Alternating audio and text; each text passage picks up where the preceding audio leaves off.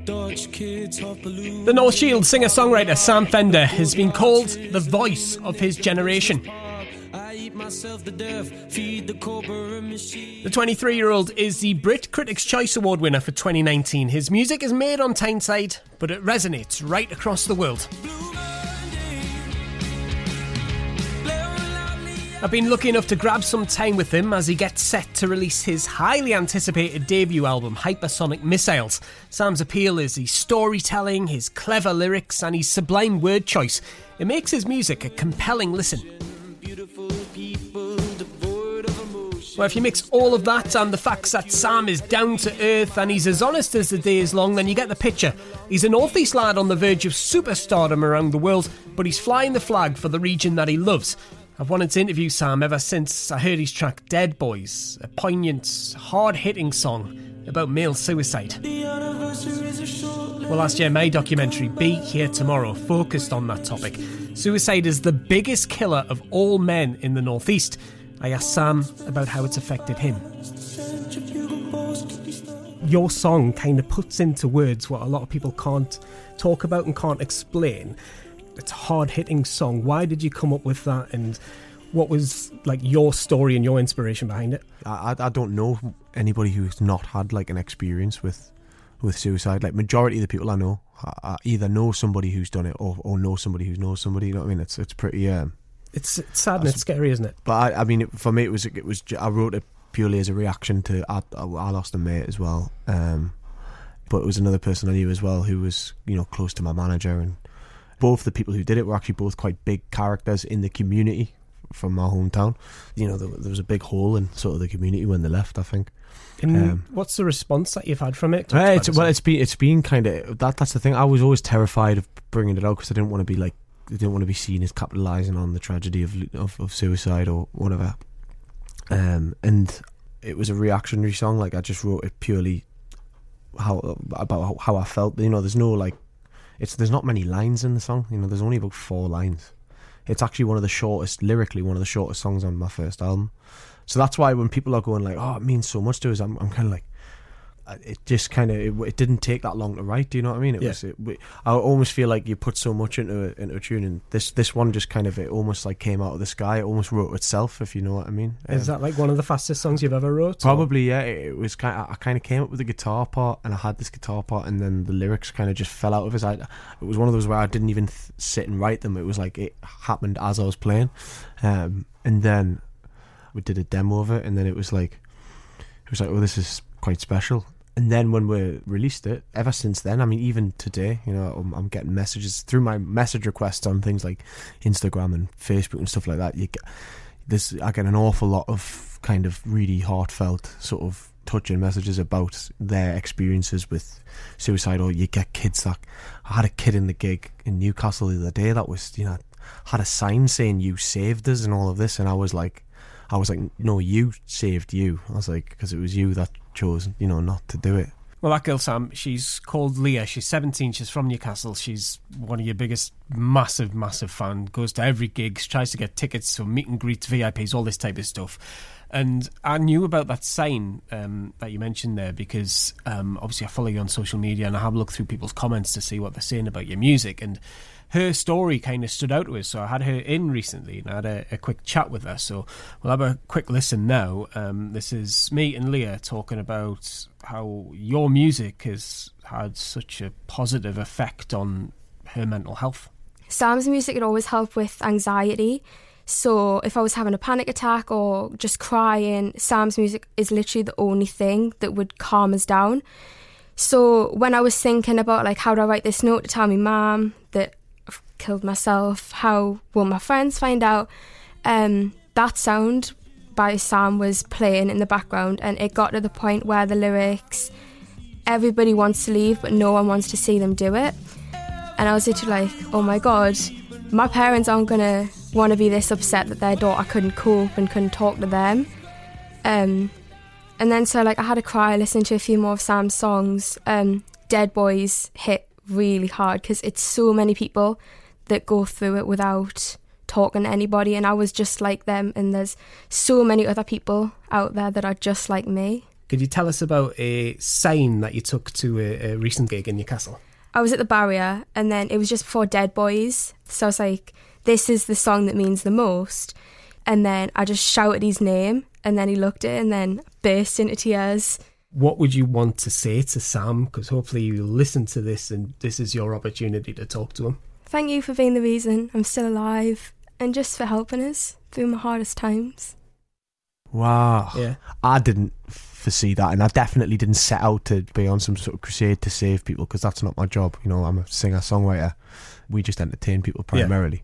But it's these moments where the music connects on that level that it's pretty incredible. Like, Actually, you say that. I wanted to come in and I wanted to basically say to you, how does it feel being the voice of your generation? that, I wouldn't say that. I think Stormzy's the voice of our generation. But Great call. I kind of took myself back from saying it because I, I put myself in your shoes and you're with your guitar, you're writing your songs that resonate with you, and it's happening around the rest of the UK and the rest of the world. But there are people who listen to your songs and it's hitting them deeply, not just Dead Boys, but everything else, Hypersonic Missiles as well. How does it feel knowing that your songs have got this kind of like connection with old people like me, young people like the the last that was at your gig? It's it spans like generations. uh, it's, well, it's wonderful. You know what I mean? It's wonderful. I, that's what I love about our audiences is the fact that there is no kind of set age group. There's, it's like a festival audience. You have like really like young lasses down the front, and then young kids and stuff in between, and and then twenties, thirties, forties, right up to you know sixty and seventy. I've had fans, you know, and that's that's insane because I feel like I pride myself on trying to be a good songwriter, and I want to be a good songwriter. That's kind of what I aim to be. And I think if your songs connect with people from all different generations, then hopefully, I mean, this is not me branding myself, blowing my own trumpet, but if it's timeless, the lyrics will connect with people. You know what I mean? I think that's the one thing that is timeless. Like, it doesn't matter. My, genre isn't timeless. I'm I'm just playing straight up rock and roll, which isn't, it, it, you know, it's not very uh, original at all. You know, white boy with guitar is not an original setup. I think lyrics and song, if the song's good enough and the lyrics connect with people in a way that makes their head turn, then you know a song can be timeless no matter what sort of genre you're playing. And is that what we can expect from the album? Because obviously we've heard a few songs off it, the singles so far. It's really mixed, man. There's like it, this album is like it's very special in the sense that it's like the chronicling of where I started. It kind of documents almost like sort of six years worth of tunes. There's stuff in there that I wrote when I was 19, 20, and then there's stuff in there that I wrote like a year ago. So it's really, really, really varied. But I think for a debut album, that's kind of what you want. I want to be able to show off sort of where I was and where I am, and and I I, I, do feel like it's mega special. Some of the earlier tunes are they've got that naivety and rawness to them, which is pretty, and and also my voice was like a little bit higher, so it's like so you can kind of hear. I'm glad that I got them recordings. You know, I'm glad that I recorded my voice when I was like 19, 20 because your voice sort of settles when you're 26 and my voice is different now. I think it's better now. It's just mad to hear all of these different characters. It's, it's different versions. It's a chocolate selection box of sammy fender.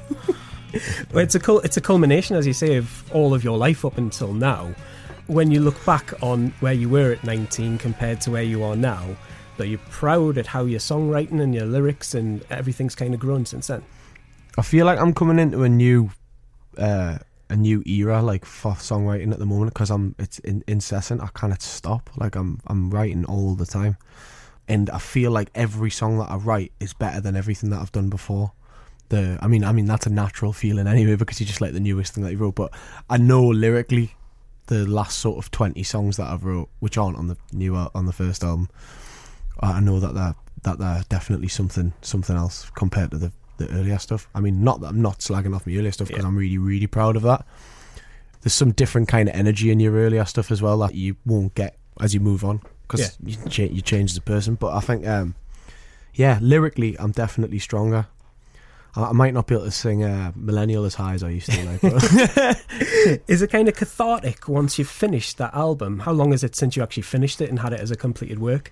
And is it kind of like there's a weight off kind of thing? I've managed to get this done. Definitely now I move on. definitely the first one was it was like a mad rush for like a month we just got because we knew that basically winning that brit award was like it's- we weren't gonna record we were gonna go off to japan and australia and just tour and kind of build and build it was like then we won the brit award it was like okay we need the album So we got straight into a, we, we built a studio in Shields and then got straight in there and it was just like a manic push to get this thing done. But I, I feel like I work well under pressure. I think I turn it on a bit when the pressure's on. And that's what we did. It was just mental. And when we came to the end of it, I mean, we came to the end of it five times because we came to the end and then it wouldn't be the end. It would be like someone would come back and be like, ah, you know, the, the label would come back and be like, oh, it's like it's it's 99% perfect. But there's one part of this one song which just thinking I'm like, like in the mix with you know you're sitting there mixing back and forth between the the mixing engineer and, and Tom the producer and was trying to it, it was there was a lot of back and forth but that is the nature of making an album. You come to the end about seven times before you actually get to the end. You're going right, it's done now, and they're going, uh, and then then and then you'll listen to it a couple of days later, and you're going, oh, I need to do something different with that, and uh, oh, that vocal's too loud, or that needs to come up, and yeah, so it is. It's very cathartic when you come to the end, and very humbling, and also just such a mad feeling because it's I've never achieved anything like that. You know, Yeah. this is the first ever time that I've ever completed a, a body of work. So Well, you mentioned just before they're touring in Japan and Australia and stuff like that. What's the reaction like over in Japan? It's insane. I didn't think anyone would know who we were, but we've actually got fans, and they're mad, like they're mental, mental fans. Like there was this girl at the, um, I did it like I was doing signings before the shows, and there was this young lassie at the, just some fence that cordoned off the signing area and the artists and the and the punters, and and she was at this fence, and the security guards were like, she was with a load of other kids as well, and they were like, the security guards were like trying to like shoo them off. And I went over and I was like, "It's fine, it's fine. I'll, I'll go say hi." And she was just screaming, going like, "Zah, zah, zah." And I she went to shake her hand, and as she shook my hand, her knees just collapsed, and she just fully like lost control of her legs and like felt the floor and was going ah like and I was like Jesus I felt like I had some sort of like you know when you see them crazy preachers in Texas and they go like wham and they're like annihilate when people are getting slain in the spirit? I felt I felt like that. She was just fully lost control like like it was ma- like Beatles esque like mentalness Well, we've got the second album name then, Sam Fender Second Coming. I, I, I'm definitely not going to do that sounds very Liam Gallagher that way Speaking of Gallagher, I just seen a tweet this morning saying that you're going to be playing in Manchester I with am. him. I Are you, have you met him? Have you played with him I before? haven't, I haven't, but I'm going to meet him when we go do the show. I'm really excited. I know you've played Oasis uh, when you do your tour and stuff like that. Mhm. Um, are you going to tell Liam to get the band back together? I'm, you know what it is? I'm not getting involved because uh, it's just gone on far too long. That man, they Ten need, years. they, they need to bang their heads together. I think for that poor mother, like. Yeah, imagine that not speaking. Because for the 10 one years. thing that I've seen, the one thing I've seen on that Liam Gallagher documentary, the thing that Peggy says, and my mom says this whenever my, me and my brother we go loggerheads every Christmas, right? Yeah, and that's just it's kind of tradition. We love each other, but we I know what it's like to have a brother, and I know what it's Yeah. like to to want to punch his head in. Yep. Um, but uh, me and my brother make up. You know what I mean? Yeah. And if we're ever the the one thing whenever my, me, me and him are in a bad way, it's like my mom's distraught. You know what I mean? And it, and it'll, you know, she'll be absolutely gutted Yeah. and I've it's only ever went on for like a day or two. so like I can't imagine how Peggy must feel like with, Ten with them ten years not chatting. People just need to hang their gloves up and just say sorry. You know what I mean? Like, Yeah. like, bury the hatchet. And, but I guess it's not like when me and my brother have an argument. Like I mean, me and my brother don't get hit each other with cricket bats and stuff. So that's what Liam and Noel do. So I mean, you got the hypersonic missiles tour later on this winter. Uh, You don't have to sell it to the northeast because literally we buy your tickets within seconds. We snap that up because we love seeing you live. But what can we expect? Are you going to do any Christmas songs? well, for for Christmas, Yeah. I don't know. What I is your no favourite idea. Christmas song actually? I like Santa Claus Coming to Town by Bruce Springsteen. That's like my fun one. But my favorite favorite Christmas song is River by Joni Mitchell because it's not actually it's not like a conventional Christmas song. You wouldn't sing it to have a laugh. It's Yeah. it's morbidly depressing, but I absolutely love it. And it starts off with like an alternative version of Jingle Bells. It's like ding ding ding ding ding ding ding ding ding. ding. It does like a weird sort of time, and then she comes in with her velvet tones. So do you fancy doing that at your Christmas gigs in Newcastle as a bit of a one-off? It's, it's a really hard sing. It's Not trying to tell you what to sing. It's quite a set list, by hard sing that like Joni Mitchell is she's got her notes are all on the moon. I'm trying to think about that how high that goes. You can channel on Christmas. channel your 19-year-old self. Ah, amazing. But what can we expect from the, the Christmas gigs then? Uh, just the usual usual shite like you know. just uh, the album. The tunes from the album, uh, some tunes from the EP, all of the tunes, a bit of patter. Just I think uh, from the home shows, I think it'll be special. Yeah. I love coming home because that's kind of like that's life, that's normal life. Coming back home does kind of like put your feet back on the ground again. Like when you meet your mates again, do they take the mick out of anything oh that you've done? Oh, God, they absolutely rinse the hell out of it. it's when you get misquoted in the local papers, and I come back and my mates are absolutely having me life for it. Nightmare. What's the worst or the best one that you've seen, or the one that made you laugh? And the whole like working class hero thing, I kind of like that makes us cringe because I'm sure you've got to work to be working class, aren't you? Like I was on the dole, mate. I was on the dole for pretty much all that time. We've got the album in the bag. We've got the tour done.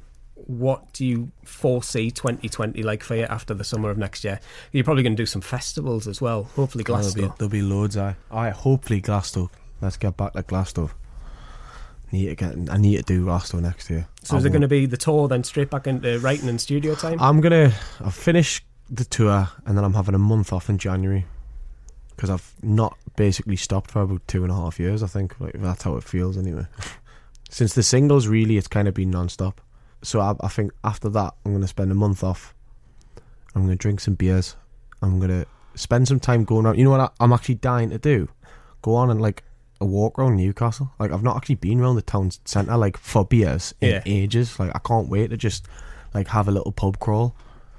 Do you um, hope that you'll not get recognised as much? I mean, I'm probably going to get mobbed, like, but hopefully, hopefully, I, think you know what it is. I, I get mobbed in that when I'm at home, but it's it's never like uncomfortable Yeah.